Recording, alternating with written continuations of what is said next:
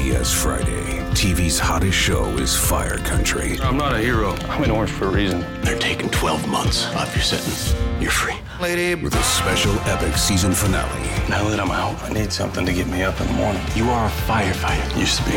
That will be unforgettable. In the name of your life's happiness, go get your girl. She's getting married tomorrow. Says, when do you let anything get in the way of what you want? The Fire Country season finale, Friday, 9, 8 central on CBS and streaming on Paramount Plus.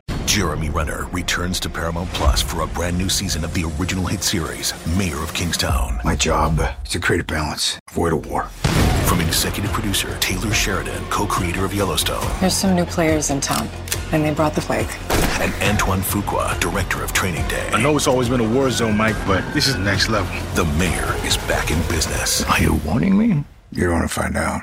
Mayor of Kingstown. New season streaming June 2nd, exclusively on Paramount Plus.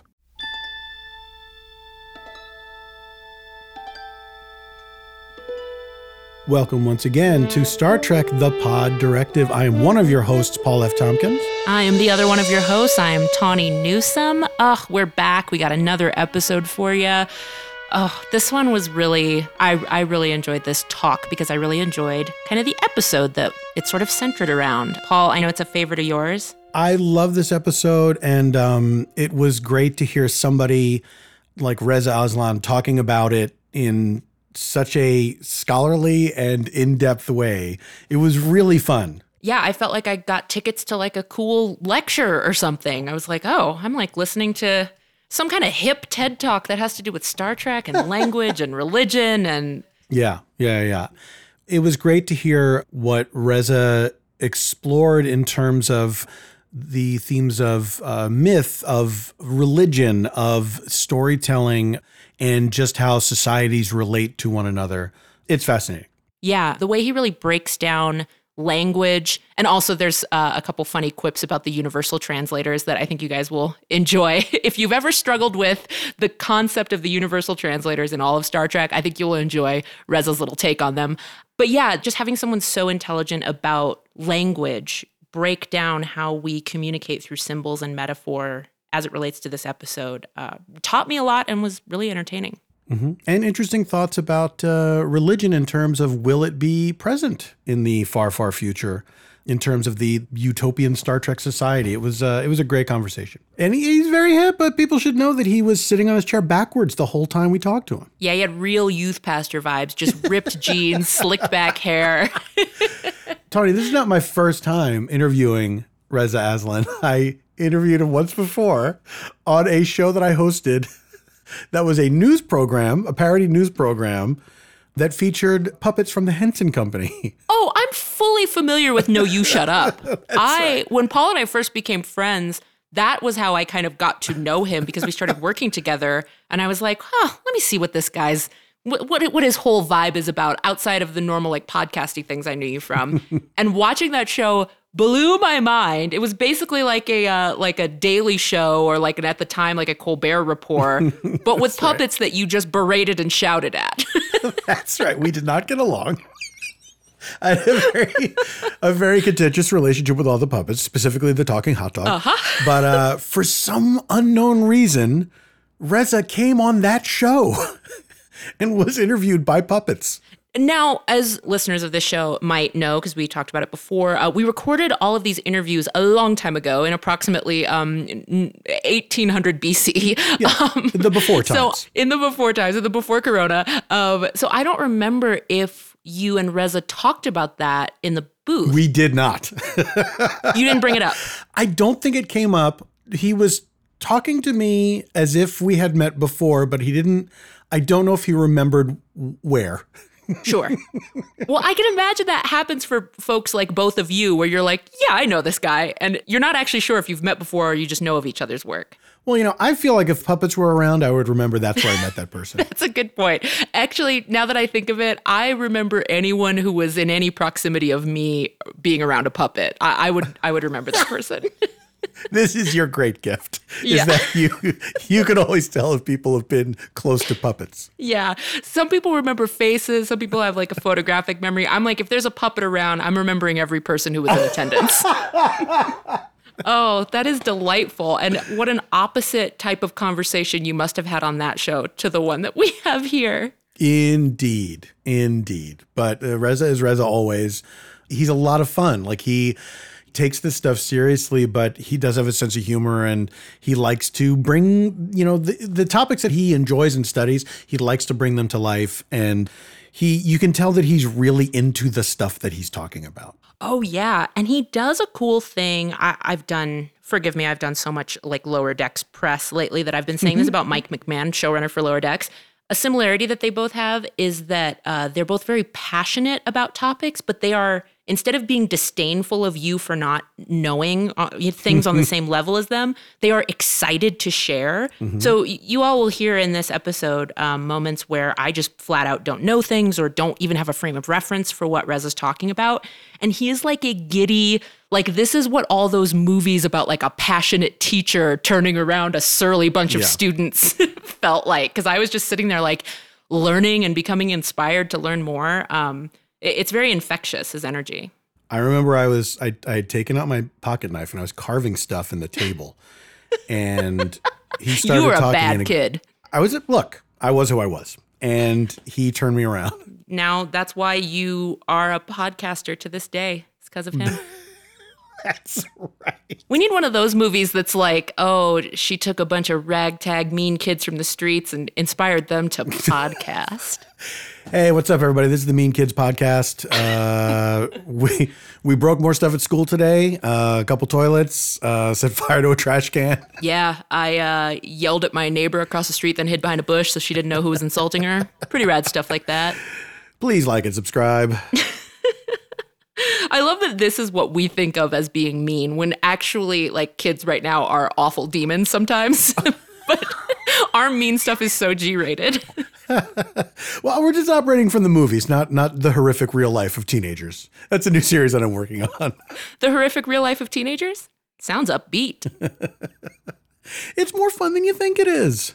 Oh, well, speaking of as much fun as you think it is, because we've told you how much fun it's going to be. You like that segue? I love it. Uh huh. We're going to take a little brief break. And then uh, when we come back, you will hear our interview with Reza Aslan. Jon Stewart is back in the host chair at The Daily Show, which means he's also back in our ears on The Daily Show Ears Edition podcast. The Daily Show podcast has everything you need to stay on top of today's news and pop culture. You get hilarious satirical takes on entertainment, politics, sports, and more from Jon and the team of correspondents and contributors. The podcast also has content you can't get anywhere else, like extended interviews and a roundup of the weekly headlines. Listen to The Daily Show, Ears Edition, wherever you get your podcasts. From the world of Sonic the Hedgehog, a new hero arrives. I am ready. Is there anyone stronger? No. Tougher? No. Funnier? I do not make jokes, I make warriors. Knuckles, now streaming only on Paramount Plus. Yes!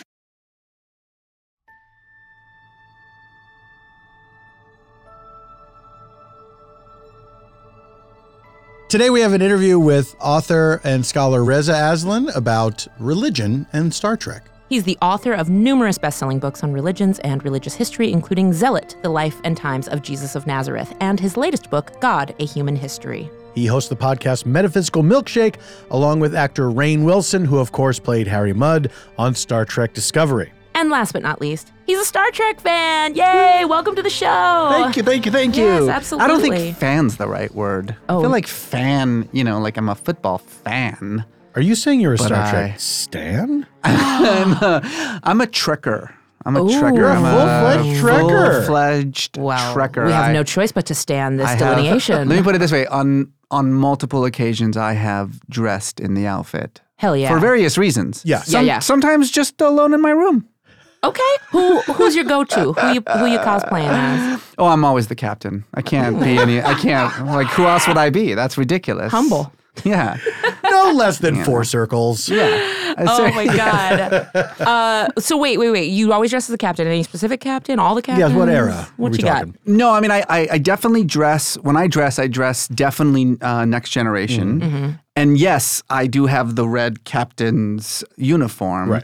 But to say I'm dressed as Picard is absurd. That's like saying, you know, uh, uh, for Halloween I'm going as Jesus. Like, no, I'm not. You know, like Yeah. uh, even I have, you know, some uh, sense of propriety when it comes to that. Yeah. yeah. So for Halloween, you'd go as a Messiah. I, yes, exactly. Not the Messiah, but you know, general, general Messiah. Uh, TNG was your was your way into Trek.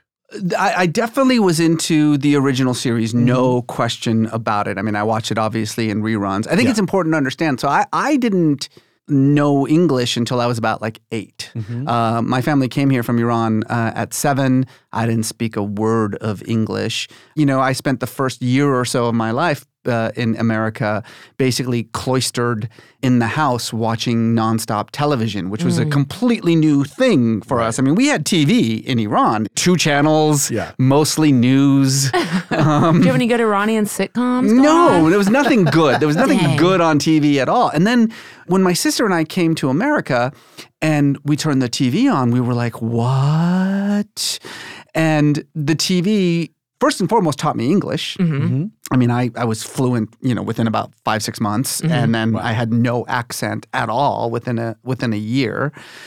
But also TV taught me about America, like what America was, you know, like I had didn't know anything about race relations until I watched, you know, the Jeffersons and you know, I didn't know anything about the California highway system until I watched Chips and that to this day I have like a general fear of like cars flipping and blowing up for no Absolutely. no reason. Just you're driving along the freeway, and then suddenly there's a ramp and you jump, you know, 50 feet in the air, which is uh, ridiculous. Yeah, these might have been flawed scholarly Yeah. texts for you to learn about race relations on the highways. m- my entire sense of humor is bit predicated on Bugs Bunny episodes. Absolutely. Um, and then it was that original series, uh, Star Trek, that really, you know, just awoke my passions. So I was a fan already. In fact, I was enough of a fan that when they started promoting the next generation, I was like, "Pff, bullshit.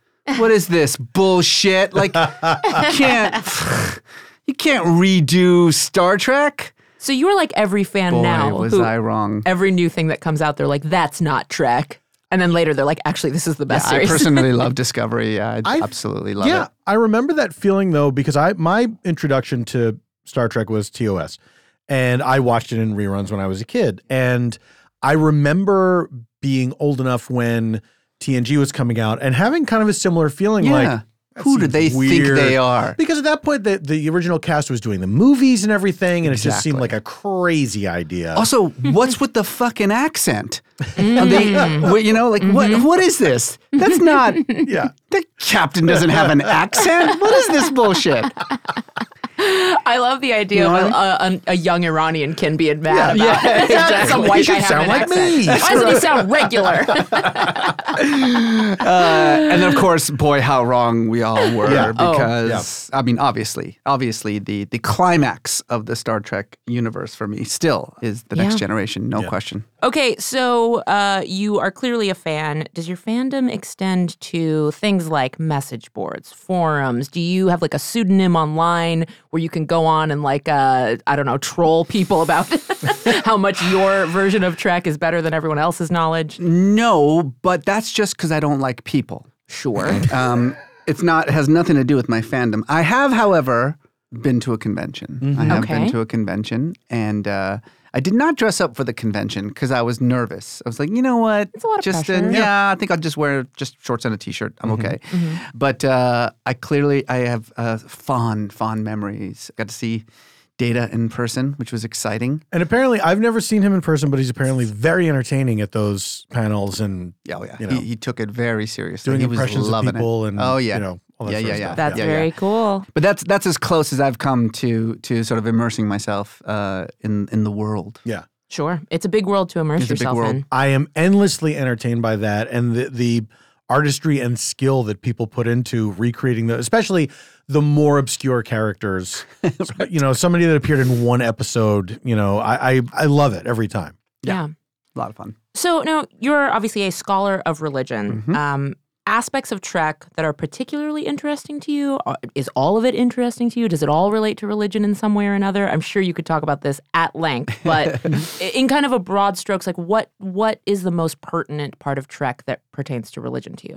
Well, I think both in the original series and the the next generation, there was this really fascinating idea about anthropology, right? Which kind of permeated the episodes. I mean, obviously they're going off to all these distant planets and and coming across all these new species and so you know you have this opportunity to watch the you know aliens from other worlds kind of create civilization and and you get to see sort of their belief systems and and the way that they function for you know somebody who gets off on that kind of stuff i mean Mhm. that was all super interesting super exciting but then when they decided to make the captain of the enterprise an anthropologist like literally like they're like oh he's just going to be an archaeologist but who's also a captain Yeah. i was like Mhm. i'm sorry did you make this for me Yeah. did you Right. like is this a, some kind of fantasy that i'm that i'm experiencing right now because Yeah. i like to think of myself as part scholar part captain Mhm. um I love that. you know That's your cosplay. That's your costume. definitely my cosplay Skull cap. Um Skull cap. and and the fact that from the very beginning they made that part of his persona, right? That he had all these ancient artifacts and you know, he always had a different perspective and the commitment that Picard had to the Mhm. prime directive. And I and I get that I think it bothered a lot of the audience members and sometimes it came across as a little bit pedantic and a little bit, you know, you know, he, it was so precious to him, right? Um, and even in moments in which the consequences were disastrous. But as someone trained in those disciplines, I got off on it. I was Mhm. like, holy shit, like this is exactly right. Of course you don't interfere, right? That's like the first rule of anthropology Mhm. is you do not interfere in in the community that you are studying. Mhm. And to have that in a sci-fi genre with life or death consequences, I mean, you know, it was it was uh, like a, a fantasy for geeks like me. Yeah. you know, like Yeah. double geeks. Yeah. Double it- geeks. It's that it's that uh that great added tension of you know uh, the captain is uh he's they've made him an extremely curious person. I love a mystery and all that stuff. But at the same time, rules are rules, and these rules are there for a reason.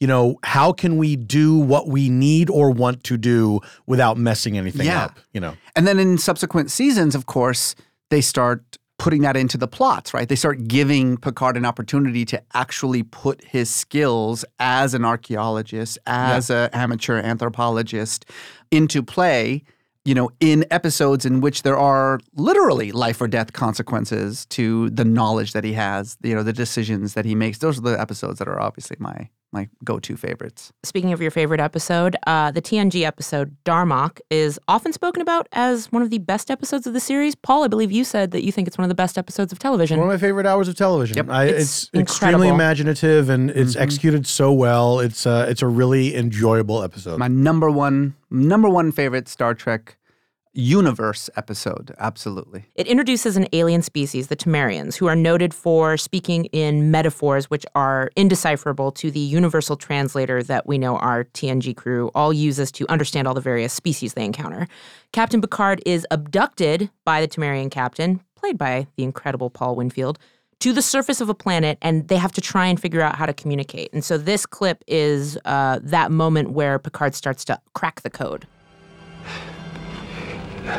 Uzani, his army with fist open. His army with fist closed. An army with fist open to lure the enemy with fist closed to attack. That's how you communicate, isn't it? By by citing example, by metaphor.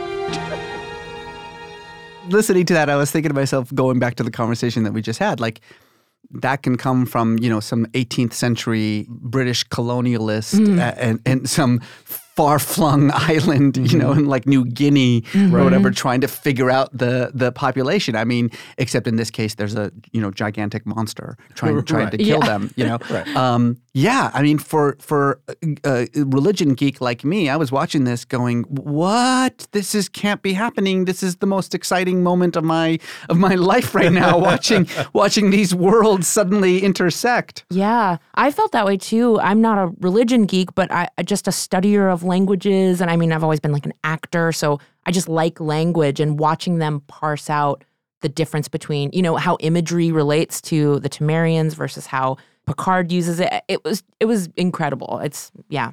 And also for the show itself to have this one simple thing be subverted. Mm-hmm. Like it, we've never seen this before. Where it's just like we do not know our things don't work. Yeah. you know we have no idea what they're saying, and to, and to, those initial scenes where they're talking to each other on the bridges of each other's ships, and they're just like, I don't know. Yeah. Would you be prepared to consider the creation of a mutual non aggression pact? Momenta. Yeah, and I think even what I loved about it too, I love the fact that it, they just kind of headlong address one of the biggest pet peeves of all Trek fans, which is this whole universal translator thing. You Yeah, know? yeah, it's yeah. like this amazing thing where it's like th- there's never been, as far as I know, and I feel like I've watched every single episode of almost every single uh, iteration. They've never actually explained the universal translator. They mm-hmm. never, mm. they've never, it's never, you know, I, don't- I, I think maybe it malfunctioned once or twice in some, you know, in some of the episodes Yeah. or whatever. Yeah, yeah, I feel yeah. like something that happened once, but there's never any attempt to actually explain how this thing works or or even where it is. Like, where is the fucking universal translator? Because it works in a hot tub. Yeah. Uh, do you know what I mean? It's all around us. Oh yeah. Is it an implant? I don't know. It's just so crazy. and why does it work for the other alien too? Like I get that maybe it works for me because it like it's implanted in my brain. Nothing about the universal translator makes sense Sure. except for the efficacy. You know, Yeah. back then you couldn't make up languages like Yeah. you do now nowadays. You know, It has since become a gimme for just about every science fiction show. Yeah, you just I let think it go. Doctor Who. I think like every every show that that visits that's a lot of people visiting alien races. It's all like, don't worry, this is all taken care of. Yeah, yeah, We got it figured out. Everybody's fine. Don't worry about it. Um, but in this one, what I loved is that, you know, rather than actually go through the trouble of explaining the universal translator, Mm-hmm. they talk about sort of the fundamental problem with the very concept of a universal translator because translation is not even when you're talking about earth languages mm-hmm. translation is never about taking a word and then just simply finding its english equivalent. That's mm-hmm. not how it works. I mean i think about sort of my native language persian. In persian the verb is the last word in a sentence. So a sentence can have 76 words in it, and until the 77th word, you don't know what the verb is. You don't know what they're going, Right. eating, running, or having. Yeah. so there's no like uh, how there's no universal translator that would work there because you would have to wait until all 77 words were done Right. and then the verb. Yeah. And then you're like, "Oh, I get it. Okay, so here's what you just here's what he just said." Yeah. Um and in this case, I love that they I mean, it's not the most um, you know intriguing part of the episode by any means, but it is this kind of cool little gimme where they're like, "Yeah, we get it that you guys don't understand how this works, and we're going to show you the problems inherent in this, you know, technology that we will never ever explain." Yeah, yeah, yeah. yeah. They don't have to. We all accept it now. You will explain it. It's fine. Yeah. And in this particular case, of course, like any linguist will tell you that language is fundamentally metaphors, mm. mm-hmm. right? Beyond just sort of the the allegories that we use in in a community to express important ideas, mm-hmm. um, just the very sentence itself, the words that I am using are symbolic for sentiments, right? That's why mm-hmm. they have multiple meanings. That's why I can say dude in 17 different tones mm-hmm. and you know exactly what I mean. Or Mandarin is a perfect example mm-hmm. uh, of this. You know, any uh, Mandarin speakers or people who have tried to to speak, you know, Mandarin know that uh, it's not necessarily the word, but how you say the word that the meaning comes out of. And so, you know, all of that stuff came into this episode in these really fascinating ways. And then that wasn't even the coolest part of the episode. Well, tell us the coolest part. We can't wait. I mean, I have a bunch of questions, but I feel like you could just you could just tell me what I want to hear. well, look, I, I think for someone like myself who studies religions for a, a living, uh, I'm embroiled in an academic discipline that has no definition. I think people don't really realize this that there is literally no universally accepted definition of the word religion in religious studies, right? Mm. So, you know, you get like five or six um, scholars of religion together. They're hampered by the fact that they have five or six different definitions of what religion actually is. This has been a problem for you know two three hundred years Mm. now in in this field it used to be that when we said the word religion people would say oh you mean you know a system that believes in gods and goddesses and it's like well no because jainism doesn't believe in gods or goddesses and Theravada Buddhism doesn't believe in gods and goddesses, and those are religions. And I'm like, all right, well, that doesn't work. okay, so how about just um, uh, spirits? How about a a, a, a, um, a religion that believes in spirits, or let's say the supernatural? How about that? A religion is a, a system that uh, believes in the supernatural. Well, Taoism doesn't believe in Mm. supernatural, and that's that's a you know religion. I mean, Scientology doesn't believe in in the supernatural, and yes, that's a religion. No matter what you all think, it is a religion. let it go. Um, and so that doesn't work. So we are really hampered in my chosen discipline by the fact that there is no accepted definition. And so one of the the major sort of challenges that each scholar has is to develop a definition themselves. Now, we obviously rely on each other. We rely on sort of the greats that have preceded us. You know, we we pick and choose, and sometimes we just borrow um, wholesale. But for me, when it came time during my graduate work to really begin this process, to say, okay, if I'm going to move any further in this field, I should come up with my own definition. The definition that I chose was in many ways influenced by the Darmok episode that I watched, you know, many, many years before. My definition of religion, one that I've uh, published and written about, and one that, you know, uh, happily has now sort of been adopted by other people, is a institutionalized system of symbols and metaphors that provide a common language for a community of faith to communicate with each other and to themselves the ineffable experience of being. Yes, I understand. that's Finally, a very long- simple definition. I feel like you Fine, just, there's the nutshell. There, we There it is. You also could have been talking about improv. well, People so- are as fanatical about improv. but here's the thing is that that albeit somewhat tortured definition does two very important things. It has nothing to do with gods or goddesses or belief mm-hmm. systems or anything mm-hmm. like that. I don't say anything about belief systems Right. at all. And number two it expands beyond sort of our more traditional ideas of what religion is because nowadays you know what scholars get really excited about is this notion of well is sports a religion Mm. is Star Trek a religion? Mm. Um, you know, what is a religion? And so my definition is expansive enough where it actually encompasses these other traditionally non quote unquote religious activities Mhm. that have come to take on a lot of the patina of religion because fundamentally it all comes back to this one thing a language of communication made up of symbols and metaphors. And like any kind of language, it requires individuals to be familiar with the deep meaning behind those symbols and metaphors. And there is where the connection to the greatest Star Trek episode of all time Yeah. comes, Yeah. right? What you have is this alien race. They speak in not just metaphor, but I guess more precisely the word would be allegory Yeah. right? Because what they are doing is taking moments of their mythical past and using those moments in its shortened form, the, the, the, the, the sort of simplest way to deliver the sentiment, in order to express profound ideas and emotions. Darmok and Jalad at Tanagra, right? We understand those words, but because we don't have access to the myth, Mhm. it means nothing to us at all. Rai and Jiri at Lungha. Shaka. When the walls fell. Darmok. Mirab. Temarc. The river. Temarc.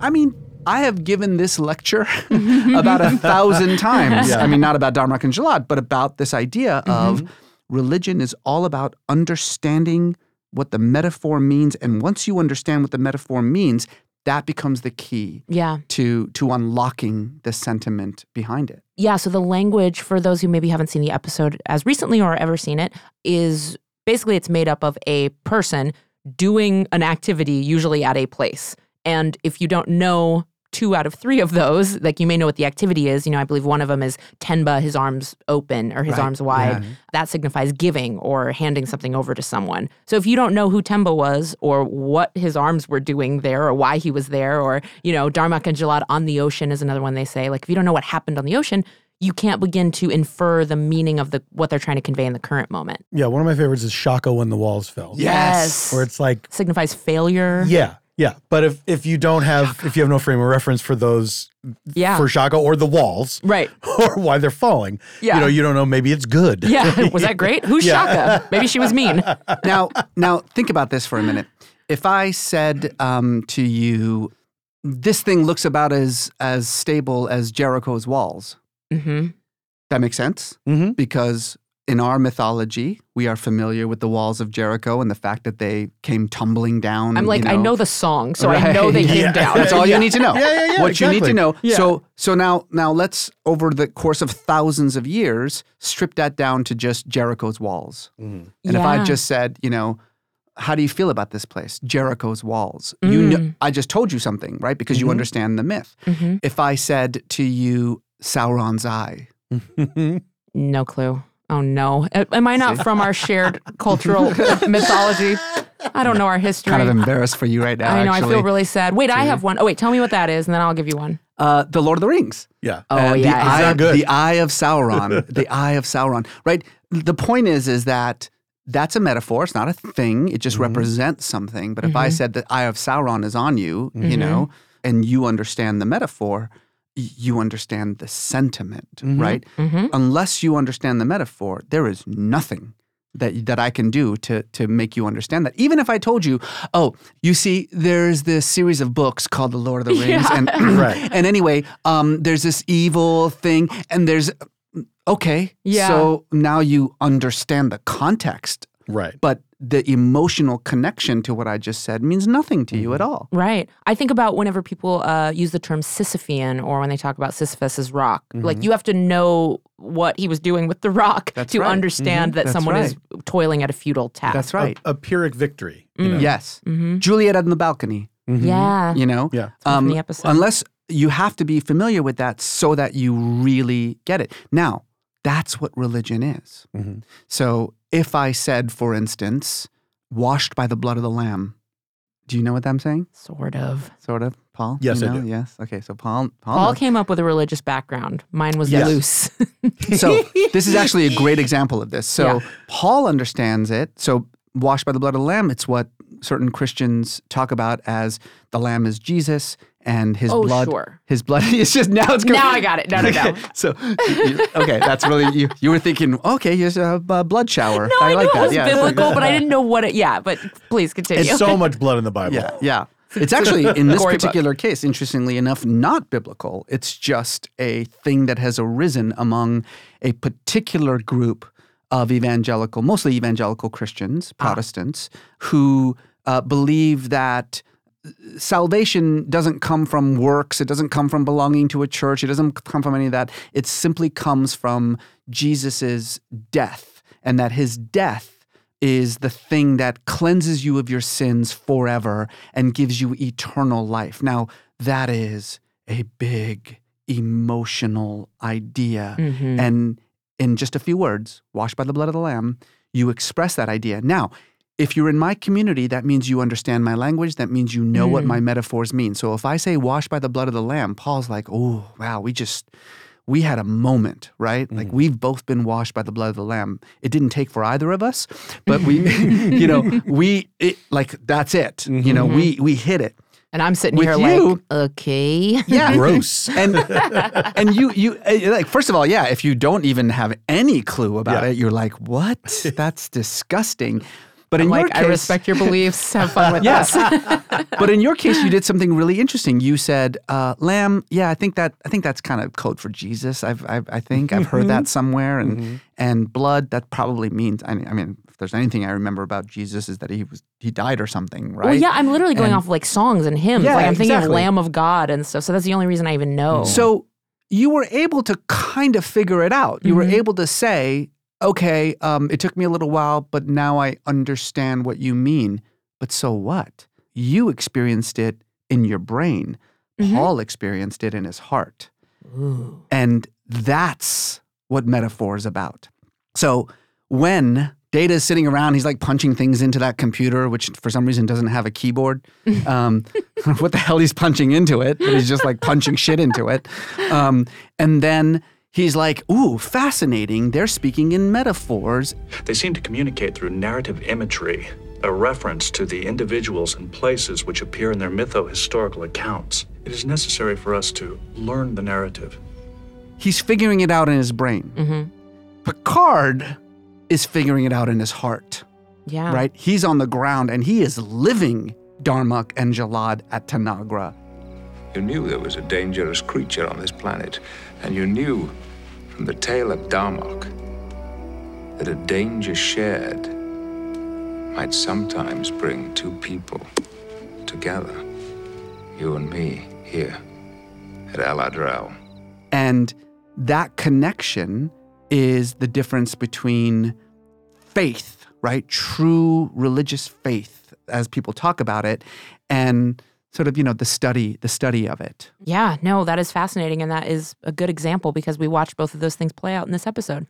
One of the things about um, speaking in allegory or metaphor, which I think speaks to where we are today, with as much as we know today and as divided as people are, what I think is going on and has been going on for a long time, and that I, I don't think we can ignore now, is that people that are not you are trying to tell you their stories and they're trying to tell you over and over and over again. And the thing that's, I think, holding everything up is certain people are just refusing to hear those stories. Mm. They don't want to go deeper than the thing that you're saying, it makes me uncomfortable. Mm. I so I'm tuning it out entirely. And they don't want to go any further to realize, oh, okay, this is not you're not necessarily trying to tell me that I'm wrong or bad.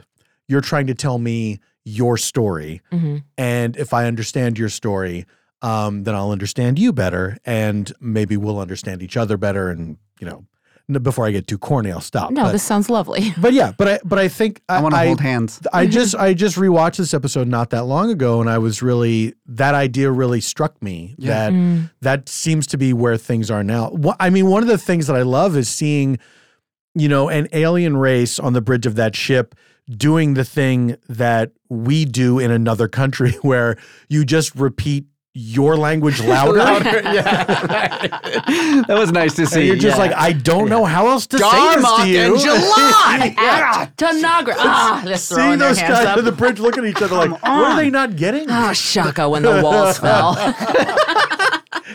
It is. Um, it also felt a little like like a actor exercise, a little Oh, bit. yeah. a little Meisnery. Like Yes. they're just repeating the same Uh-huh. weird Yeah. phrases Uh-huh. back and forth. I absolutely wondered. I have not looked this up, but if if for those actors, if in the script it if there was if it was written in English and it was Right. like, here's what you're trying to communicate, The subtext, you yeah. know, or if it was just like, hey, good luck, guys. but you know what, Paul, what, what you're saying is really interesting because the fundamental truth about metaphor is that its meaning rests solely in the individual who uses it. Metaphors don't have a set meaning, right? Mm. Right. Their meanings are not fixed. Mhm. Their meanings are variable. And so how you use it is all about who you are and the meaning behind it. A perfect example of, of, of this, right? You're white, you're sort of lower middle class, you uh, are feeling left behind by the dramatic racial and economic changes that are taking Mm. place in your country. You feel as though you don't belong anymore. The privileges that you had assumed for all of your life are no longer uh, under assumption. And more interestingly, they seem to be far from being a benefit, they seem to be a disadvantage. Mhm. Um, and you feel frustrated, you feel alone, uh, and you don't know how to express the complexity of what I just said. And so someone gives you a metaphor make America great again. And now, because you're surrounded by a community of like minded individuals, all of whom feel the same way as you, in the same way of washed by the blood of the Lamb, you can say to someone, Make America great again. Yeah, make America great again. And the two of you have now formed a bond. But of course, if you are, let's say, an Iranian Muslim immigrant who has had, you know, whatever decade after decade of being shat upon by those same people, make America great again has a totally different meaning. You Mhm. say you say make America great again to me and I say fuck you asshole. Right. You know? When you don't disagree with the definition, you disagree with the way it's being used in the connotation. Right. Metaphors have nothing to do with definition. That's perfectly way of putting it. There is no Mm. there's no denotation to a Mhm. metaphor. It's a hundred percent connotation. And the connotation rests solely in the individual. Mhm. And so again, you have these two captains, right, who are both locked in this, you know, very complicated first contact um, experience, which is wrought with all kinds of difficulties and some real dire consequences could come from that. And the idea that the Tamarian captain is so committed to this contact Yeah. in a way that Picard is not. you know? No, he's like, I wanna figure this out. I wanna get He's outta here. like, yeah, Yeah. I'm gonna. Can I write about this somewhere? Yeah. Um, you know, is there a is there a hot chick in this episode? No. Um, anyway, so he is willing to do whatever it takes, including to sacrifice himself, not in Mm. order to convey the meaning. Right of this thing, he could just help. They could figure it out. I mean, Data's going to figure it out eventually. By act, Yeah. act three, Data's got it Uh-huh. but instead to understand the significance of it. I want you to feel what this myth means, not Mhm. just know what this myth means. And that's the truth. That's how he's able to command use of the language and go back to the Tamarians and speak the language back to them. The beast of Tanagra. Uzani, his army. Shaka, when the walls fell. because he has felt it and lived it and has a full understanding of And how they to use get it. it, right? Yeah. They get it. Like if Data if Data had shown up and said the exact same words at the end of the episode that Mhm. Picard says, it would not have had the same effect. The emotion behind it is Mm. what is being conveyed, right? Mhm. The the full significance of it. The other thing that I think is sort of b- beautiful about this episode and also presents a truism of myth and religion is that myths are not fixed.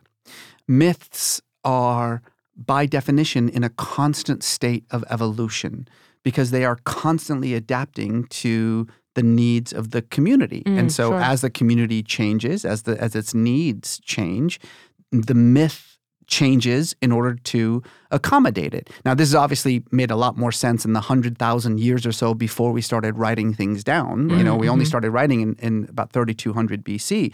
And writing it down obviously sort of fixed it in place. But even then, like you, you look at, for instance, our, our ancient flood stories, you Mhm. know, those flood stories are constantly changing depending on who is writing it down Mhm. because the situation has changed for those Mhm. people. And so, in that last moment, right, this beautiful, perfect episode of Star Trek, that last moment just enters the stratosphere of great episodes of TV because at that last moment, the first officer says, Picard and Dathon at El-Adrel. and it's like that myth, that foundational myth has now shifted Mhm. slightly. And it's just, I mean, I, I honestly, I am not, I'm not sure who wrote this episode, but they must have some kind of, you know, background in in religion or mythology because that was just beautifully, That's beautifully a put particularly stirring moment, like an amazing ending to that mm-hmm. episode. Mm-hmm. That episode was written by Joe Menosky. Yeah. Way to go, Joe. Way to go, Joe. He's written for lots of things since, including Discovery. Okay, I want to ask you a couple quick things about Trek and religion in general. Sure. Do you think that Trek takes a position on religion, knowing that, of course, Gene Roddenberry was a pretty committed atheist? Do you think there is a position of Trek as a whole on religion? Yeah, absolutely. And I think it does go back not just to Gene Roddenberry's own personal opinions, but it goes back to the era out of which Star Trek arose. You know, the 60s and 70s were a time of, I think, rapid scientific discovery and also a time in which some of our most basic religious assumptions were being questioned, if not overturned. And I think that in that era, what you heard a lot was this thesis that eventually we're going to get rid of religion. That religion mm-hmm. is a, a problem, is a social ill more than anything else. They sort of operate, I mean, it's it's hinted that they're living in a post-religious society. Right, right, exactly. In the way yeah. that they're living in a post-money society. Yes, that, exactly. Yes, these are relics of the past. These are yeah. relics of the past. I would say that in the era in which Star Trek arose, that was the prevailing sentiment for the intellectual class. I mean, there were entire books written about the mm-hmm. death of God and the yep. end of religion. The assumption of the 20th century was that as society, becomes more technologically advanced, as it becomes wealthier, as mm-hmm. it becomes more highly educated, as more people pass from the lower class to the middle class, religion will become less and less a factor. And more importantly, as science begins to answer some of the questions of religion, then religion will become obsolete. And I think for Roddenberry, when he imagined, you know, a distant future, that's the assumption that he had. No one in their right mind makes those claims any longer because they have all proven to be spectacularly false. First and foremost, we know now for a fact that there is no inverse correlation between economic or social progress and religion. Quite the contrary, that the movement from lower class to middle class actually results in more religion, not less religion. The World Catholic Encyclopedia, which has for quite some time now maintained a you know, fairly um, debatable survey on world religiosity, but at least they're counting. I think a lot of scholars, I think some scholars would say, I'm not sure if their data mm. set is is you know meticulous, right? But you know, they are maintaining a, a data set. What they discovered was at the dawn of the 20th century, something like a quarter to a third of the world's population identified with one of the five major religions. 100 years of social and scientific advancement and technological advancement and rapid secularism, and that number is now between one half and two thirds.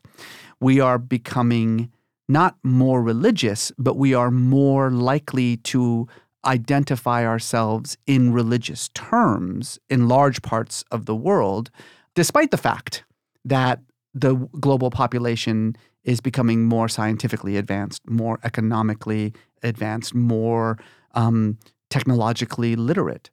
And more importantly, here's the kind of the flip side of that is that as scientific progress continues to answer, you know, some of the, the most basic questions of the nature of reality, far from diverging further and further from religion, what we have noticed is that it's starting to weirdly converge with religion. I can give you a whole host of examples of this, but the best example is just the very foundation of the laws of nature, which is the conservation of matter and energy, right? The notion that everything that exists today has always existed and will always exist as long as the universe exists. Well, Sufi mystics have been saying that for a thousand years. and in many ways, even the language about the nature of reality, the oneness and unity of all reality that you start hearing, you know, at the at the very most theoretical levels of of physics is starting to mimic the language that we would hear sort of great mystics of the past use. I am of the opinion that when you look into the distant future, the future that you know Roddenberry presented to us. The future of like a, a united Earth. Yes, let's say before we even get to the Federation of Planets, but that that Earth as a whole says we are Earth. Precisely. Yeah. what you are going to see is not the eradication of religion or the complete disassociation of religion from society, or even more, the complete separation of religion and science. You're going to see the exact opposite. You're going to see the convergence of religion and science. If you ask me, what will religion look like 200, 300 years from now? My answer is we'll just call it science. There Mm. won't be a difference between religion and science, that they will be the same thing. And that's primarily because they answer two different questions, right? Religion and science, in the end, are really two modes of knowing. You know, science's fundamental question is how. Religion's fundamental question is why. And I can imagine this sort of utopian future in which how and why are the same question. That's not the case now. But I think for Roddenberry, a child of, you know, that generation that said, well, eventually we're going to get rid of this this anarchic, you know, archaic idea. Mm-hmm. He saw the future and he thought, well, that would only work if you got rid of religion. And I think that that is the fundamental flaw of the Star Trek universe, right? The entire Star Trek mythology is in some ways predicated on this false assumption, this false idea. By the way, that's why, if you notice, on so many episodes, it's always the alien races that have religions. Yes. Mm, right? mhm, yeah. Because they're backward, right? Right, They've got religion, but we don't. or even if it's not treated as uh, backward, you know, like the Klingons, the Bajorans, they all have their belief systems that are like heavily talked about. And um, yeah, but you're right. It's never people in the Federation. Right. I know you want to be a captain, but I think you're you're giving me strong Deanna Troy vibes. That's a compliment. you're giving me like a good like I want you if I was captaining a ship, like you're my counselor, so that I can be like, counselor, what do you think? What do you think's going on here? I, I, I sense some hesitation on. Yeah, but you'll you'll have even more to say. I loved how Counselor Troy was always just like, they seem happy. It's like, yeah, we know. yeah, he's smiling. Yeah, we Thank get you. it. Thank you, Deanna. He's not telling us the whole story. Yeah. Oh, You the shifty guy? Yeah. You think This maybe? dude rubbing his hands together menacingly, you think? Yeah. Uh, so Reza, you said you would be willing. You'd love to be a red shirt on. Are you kidding? An It's iteration like of Star Trek. At the top of my bucket list. you know, I, All right. I, I have I have a number of things on my bucket list, and and I'm happy to say that some of them, you know, have been have been uh, accomplished. Number one, I always I always wanted to be a, a Jeopardy uh, question. That Yay, happened. That was that was exciting. I always wanted to be a New York Times crossword question. that happened. Yeah. Literally, there's one thing left on my bucket list, and that is to be a red shirt on on any iteration but when you say Richard, you mean you would like to get killed on a on an episode of Yes. Star Trek? Oh, we're talking Yeah. old old old terminology like for a red act shirt. act Got it. one. You know, look, if I survive, fantastic. but I'm more than happy to to to take a phaser for someone. You know, I'm like that's hell. I'll I'll you know I'll sit through six hours of prosthetics if that's what it takes. I'll well, you just I, listen. Whoever's out there and who has any any say in this, They're, they're in here. They're in the room. Please, people, call me. Somebody call me. Uh, okay, well, we have your phone number, so someone may or may not be calling you soon. Well, Reza, this has been amazing. Thank you so much for talking to us. My pleasure. uh, Where can people find you, listen to you, read you? Uh, you can find me on Twitter and Facebook. Twitter at Reza Aslan, Facebook Reza Aslan Official. You can uh, listen to my own podcast. Am I allowed to to Absolutely. plug a podcast on someone else's. Plug podcast? whatever you want. Yeah, That's what metaphysical. podcasts are all about. Yeah. Metaphysical Milkshake on on Luminary, and then I also host a talk show called Rough Draft, where I interview writers over cocktails, and uh, that is on Topic and Topic.com. Fantastic. Oh, fantastic. That sounds great. I, I love a wait to see it. cocktail based talk chat. Absolutely. Reza, thank you so much for being here. My pleasure. Thanks, guys. Live long and prosper. well, Paul, I sure learned a lot today. How about you? I did, but unfortunately, I retained nothing. I have retention problems. Yeah. Oh. Okay, well, so we'll I'm- call Reza. I'm dumb again. We'll do this all over again. Yeah. Okay. Good news. Good news. Thanks for listening, everybody. Uh, we'll be back next Monday. Until then, please like and subscribe. Tell a friend about the show. Yeah, remember you can get this uh, wherever you get your podcasts. So, you know, dive right in, take a listen, come hang with us. We'll see you next Monday, L L I P.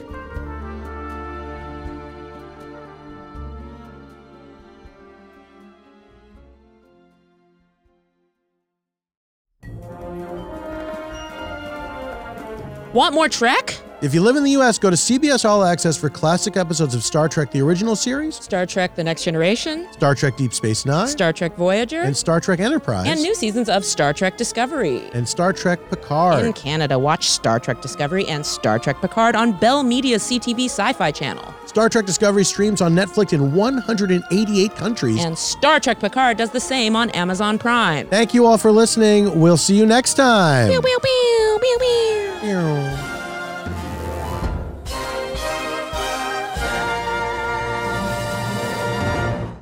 Jeremy Renner returns to Paramount Plus for a brand new season of the original hit series, Mayor of Kingstown. My job is to create a balance, avoid a war.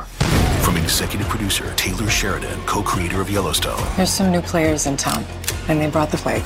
and Antoine Fuqua, director of Training Day. I know it's always been a war zone, Mike, but this is next level. The mayor is back in business. Are you warning me? You're going to find out. Mayor of Kingstown. New season streaming June 2nd, exclusively on Paramount Plus.